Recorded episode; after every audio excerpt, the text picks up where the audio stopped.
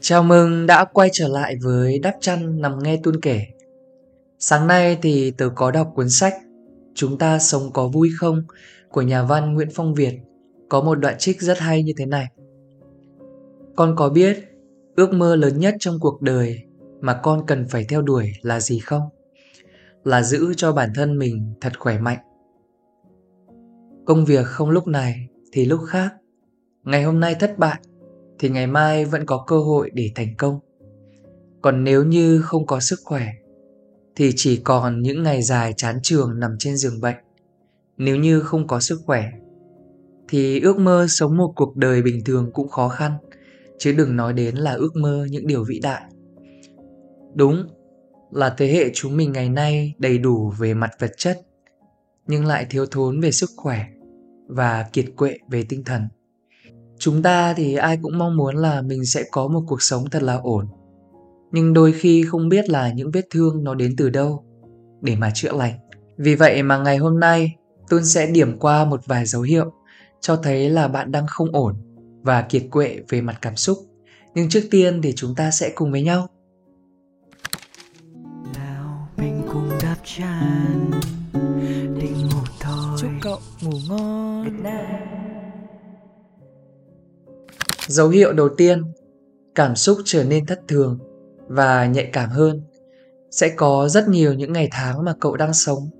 Cậu sẽ cảm thấy là cả thế giới này đang chống lại mình. Những người yêu cậu hay là những người ghét cậu cũng làm cậu cảm thấy cực kỳ khó chịu. Thời gian gần đây thì tớ cũng bắt đầu là học lại đàn piano với một thầy giáo mới và trong quá trình học thì tớ có nhờ thầy giáo là mua hộ tớ một cái đàn piano lướt thôi, với giá là khoảng 9 triệu. Thì tớ dùng được khoảng một tháng xong thì trong cái quá trình sử dụng thì cái việc là bụi bẩn rồi nó bám vào đàn thì nó là chuyện rất là bình thường. Thế là không may tự nhiên là cái nút đàn của tớ nó bị kẹt ở nốt, pha và son. Vì vậy mà tớ có nhờ thầy giáo là, thầy giáo thì kém tuổi tớ, nên tớ hay gọi là em Nam Nam ơi Nam, cái đàn của anh nó bị kẹt. Em giúp anh mang đi bảo hành nhé. Thì là cái hôm mà kiểu học xong cái buổi ngày hôm đấy.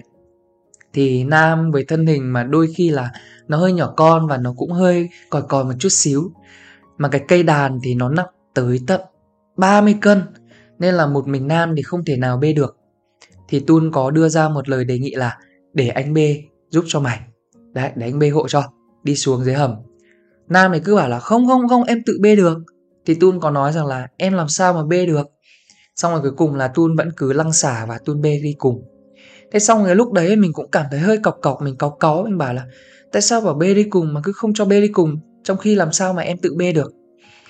Thì xong bắt đầu là đến tầm khoảng một tuần sau, Đến cái hôm mà mình nhận đạt Là cái hôm mà tự nhiên mình cảm thấy là Cảm xúc đợt này của mình nó hoàn toàn bị bất ổn một cách kinh khủng khiếp.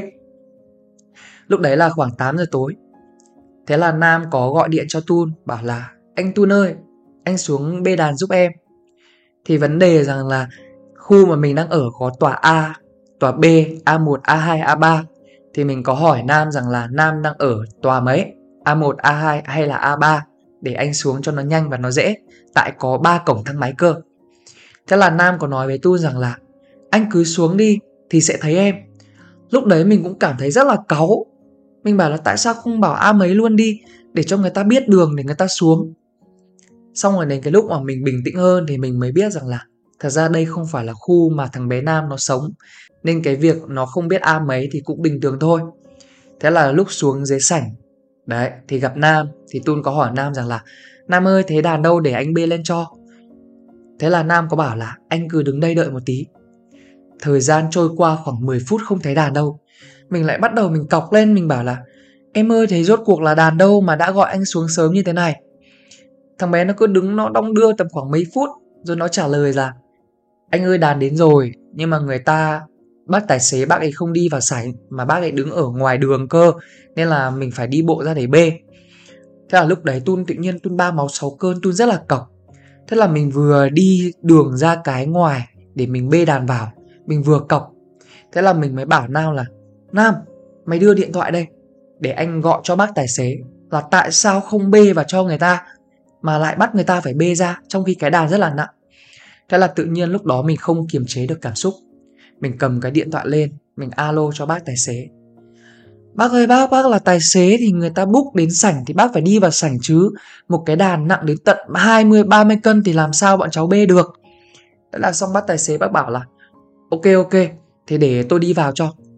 Thế là bác tài xế, bác ấy phi xe vào trong sảnh một cái. Thế là mình bê cái đàn đi. Lúc đấy mình cọc kinh khủng khiếp. Xong rồi mình đứng ra một góc cho Nam nó trao đổi, nó trả tiền. Thì một lúc sau bác tài xế, bác ấy chửi mình. Bác bảo, và bác ấy nói những cái lời lẽ mà nó không được đẹp cho lắm. Bác ấy bảo là, mày đóng cái cốp vào cho nó cẩn thận và đi kèm với một vài lời mà nó rất là ba chấm khác. Thế là Tun đứng đấy, Tun cãi nhau tay đôi. Tun bảo, bác ơi, bác bác đừng cậy bác lớn tuổi mà bác lại nói cháu thế nhé. Cháu chưa đóng mạnh cái cốt của bác một lần nào cả. Đáng lẽ ra là cái giai đoạn đó thì mình nên bình tĩnh Bởi vì trước đó mình đã được học rất là nhiều rồi, Là đôi khi những người làm dịch vụ, Mình không biết là cái giai đoạn ngày hôm đấy họ phải trải qua những gì, hay là họ cũng vừa bị vợ mắng, hay là đôi khi trong cuộc đời của họ vừa gặp phải một việc gì đó bất như ý, mà mình lại quá đem cái cảm xúc cá nhân của mình vào rồi sau đó thì mình đi lên nhà một thời gian sau thì mình cảm thấy rằng là đôi khi mình không cần phải làm quá lên mọi thứ như vậy. Và trong cái giai đoạn mà cảm xúc mình cảm thấy bất ổn, mình luôn cố gắng mình làm tất cả mọi thứ nó quá lên.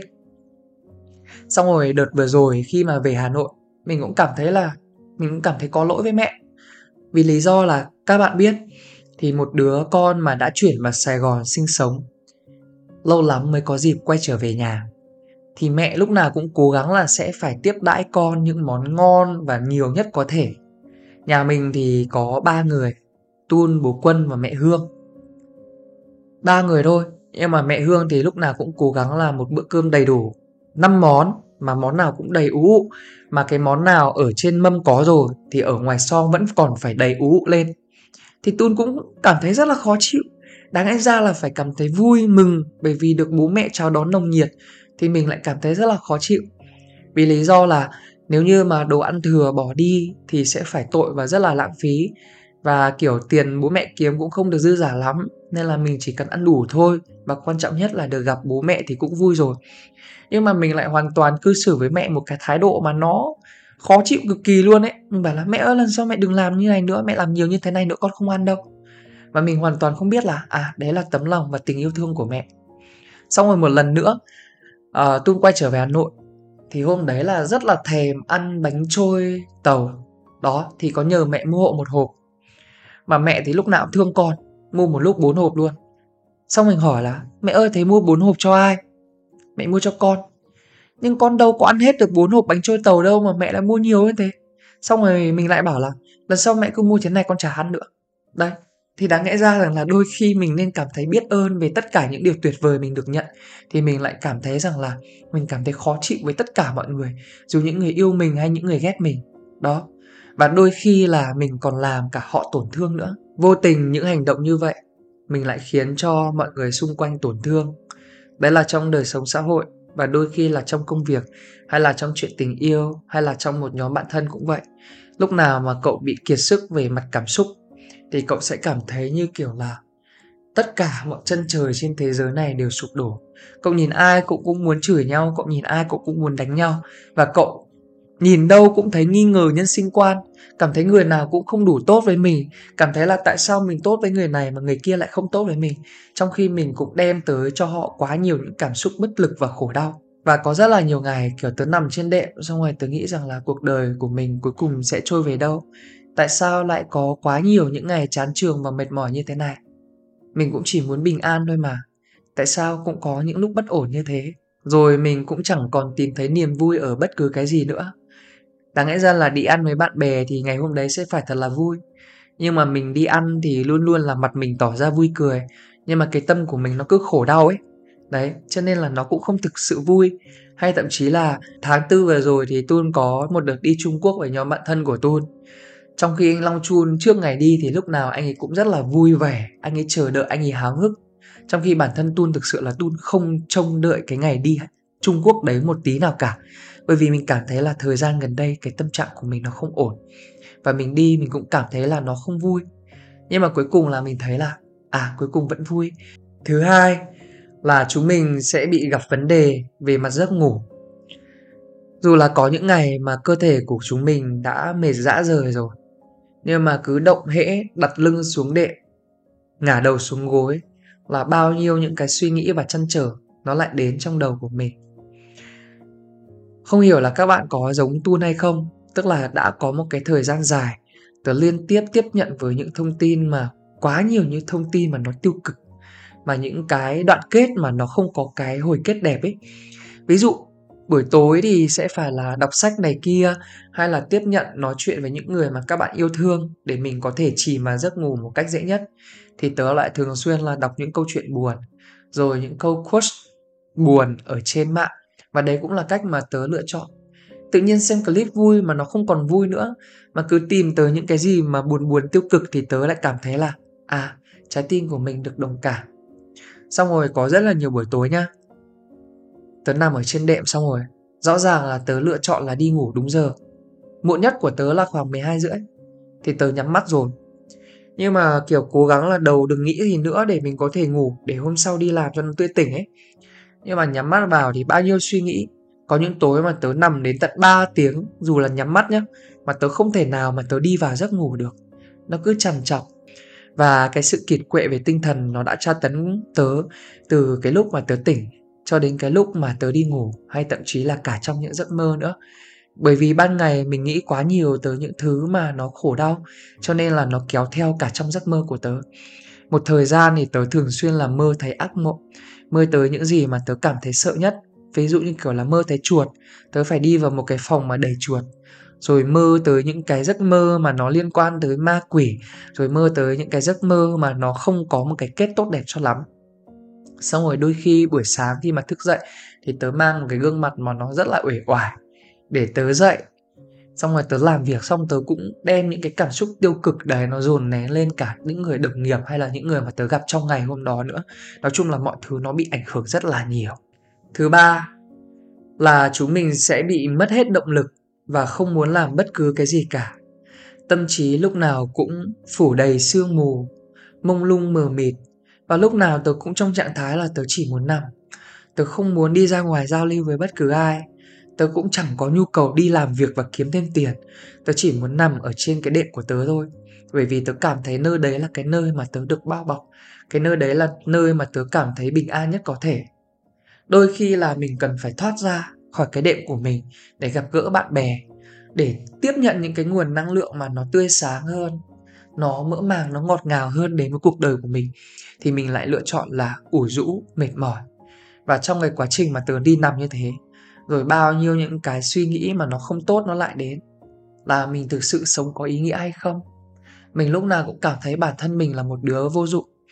Có thể khi mà các cậu nhìn vào trong cuộc đời của tớ, thì các cậu sẽ thấy rằng là, ơ, tớ thấy cậu giỏi mà, cậu là tấm gương sáng cho tớ mà.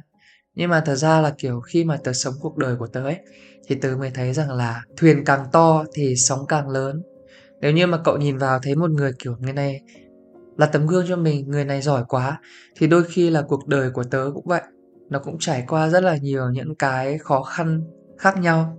Và bởi vì tớ đã cố gắng là xây dựng một cái hình ảnh rất là tích cực, là một người truyền cảm hứng, là một người truyền động lực cho các cậu, nên đôi khi có những cái nỗi buồn mà thậm chí là tớ không dám buồn. Thậm chí đôi khi có rất nhiều lần mà tớ muốn khóc nhưng mà vẫn phải cố gắng kìm nén lại và nuốt ngược nước mắt vào trong. Cậu biết rằng là khi mà một người mà họ có thể khóc vì những cái nỗi đau của họ, thì đấy là cái lúc mà mọi cái tâm trạng của họ đã được giải thoát ra bên ngoài. Nhưng có những người mà đến cả khóc, họ cũng không dám khóc. Thì cậu phải biết là trái tim của họ đang dỉ máu và cái lòng của họ đang phải chịu quá nhiều những cái sự xáo trộn, tổn thương như thế nào. Như hàng nghìn mũi kim nó găm vào trong cái tim của cậu ấy, nó cứ dỉ máu dần dần dần dần, rồi cậu cứ kiệt sức dần dần dần dần. Nhưng mà thật may là tớ có các khán giả của Đắp Chăn Nắm Nghe Tuôn Kể Và cũng thật may là tớ có nơi này để có thể nói ra được những gì mà tớ đang phải trải qua. Và nó cũng là một cái cách để các cậu bớt bị áp lực đồng trang lứa Rằng là đôi khi có những người là tấm gương cho mình nhưng họ cũng đang trải qua những cuộc sống như mình mà thôi. Tớ cũng giống các cậu cũng có những ngày không ổn cũng có những ngày thật là buồn đau nhưng mà quan trọng nhất là chúng mình sẽ sống được tiếp còn thở là còn gỡ. Thứ tư là chúng ta tự cô lập chính mình. Uh, cái vấn đề này cũng là một cái vấn đề mà tớ cũng rất là muốn kể tức là đôi khi mình hay nói với mọi người xung quanh là mình không có bạn thân hay là mình không có bạn bè. Nhưng mà cậu thử một lần nhìn lại mà xem. Có rất nhiều những cái người tốt đẹp đến trong cuộc đời của các cậu. Họ cố gắng tìm mọi cách để tìm một chỗ đứng và tìm lấy một cái chỗ ngồi để gần cậu hơn. Nhưng mà cậu luôn luôn cố gắng là đẩy họ ra xa và bản thân tớ thì cũng không ngoại lệ. Có nhiều mối quan hệ tớ biết là tốt, sẽ tốt cho cảm xúc của tớ và thậm chí là tốt cho cả tương lai của tớ. Nhưng mà có nhiều lần, kiểu, bạn bè rủ tớ đi ăn, thì tớ cứ cảm thấy là tớ thật là lười để tớ đi ăn. Tớ không muốn gặp người này, không phải vì tớ ghét, chỉ đơn giản là tớ muốn ở nhà tớ nằm. Vậy thôi. Có rất nhiều người tớ rất là quý và cũng có rất là nhiều dịp quan trọng của họ. Họ mời tớ đi, nhưng mà tớ luôn lấy lý do là tớ bận lắm. Nhưng mà thật ra là để tớ ở nhà tớ nằm và để tớ buồn. Mọi người cố cố gắng đến gần nhưng tớ lại cố gắng đẩy mọi người ra xa. Rồi một lúc sau thì tớ lại than thân trách phận rằng, tại sao mình lại không có bạn thân và tại sao mình lại không có bạn bè? Và vừa rồi cũng chính là bốn dấu hiệu cho thấy là cậu đang không ổn và kiệt quệ về mặt cảm xúc. Tớ cũng có rất nhiều những người bạn bè đã bị kiệt sức đến một cái mức là họ đã phải đến gặp bác sĩ tâm lý và đâu đó tớ nghe những lời nói lại của bạn bè rằng là, thật ra thì tất cả những lời khuyên ở trên cuộc đời này, hay cái việc mà chúng ta đi gặp bác sĩ tâm lý, thì nó chỉ là giải quyết những vấn đề ở bên ngoài thôi. Nhưng mà nếu như mà muốn triệt tận gốc cái vấn đề thì chúng ta phải giải quyết nó từ bên trong chính bản thân mình. Có một cái điều mà tớ nói nhiều lắm, nhưng mà tớ vẫn muốn cố gắng là nói thật nhiều cho các cậu hơn nữa. Nếu như mà không thể thay đổi được hoàn cảnh sống hãy cố gắng là thay đổi góc nhìn của mình về hoàn cảnh đấy. Gần đây thì tớ có đọc cuốn sách làm bạn với bầu trời của nhà văn nguyễn nhật ánh. Có một cái đoạn mà gần kết, hay cực, và tớ cũng cố gắng là tớ học thuộc nó để biến nó thành kim chỉ nam trong cuộc đời. Đó là, bao giờ cũng tìm thấy sự may mắn trong một hoàn cảnh không may mắn. Tìm thấy sự tươi vui, dù cuộc đời kém tươi vui, bao giờ cũng yêu mọi người bao giờ cũng yêu cuộc đời, dù không phải lúc nào cuộc đời cũng yêu mình. Khổ đau thì ai cũng sẽ phải trải qua, nhưng mà quan trọng là khi mà chúng mình lớn lên thì cái góc nhìn của chúng mình đặt ở vị trí nào. Vì vậy mà mong rằng là dù hiện tại cậu đang trải qua khổ đau, sầu não, bi thương, thất vọng như thế nào, thì trong thời gian tới, cậu sẽ ổn và chắc chắn sẽ ổn. Và nếu như cậu không ổn, thì thời gian sẽ làm cậu ổn thôi còn bây giờ thì xin chào tạm biệt và hẹn gặp lại ở các số tiếp theo. Bye bye!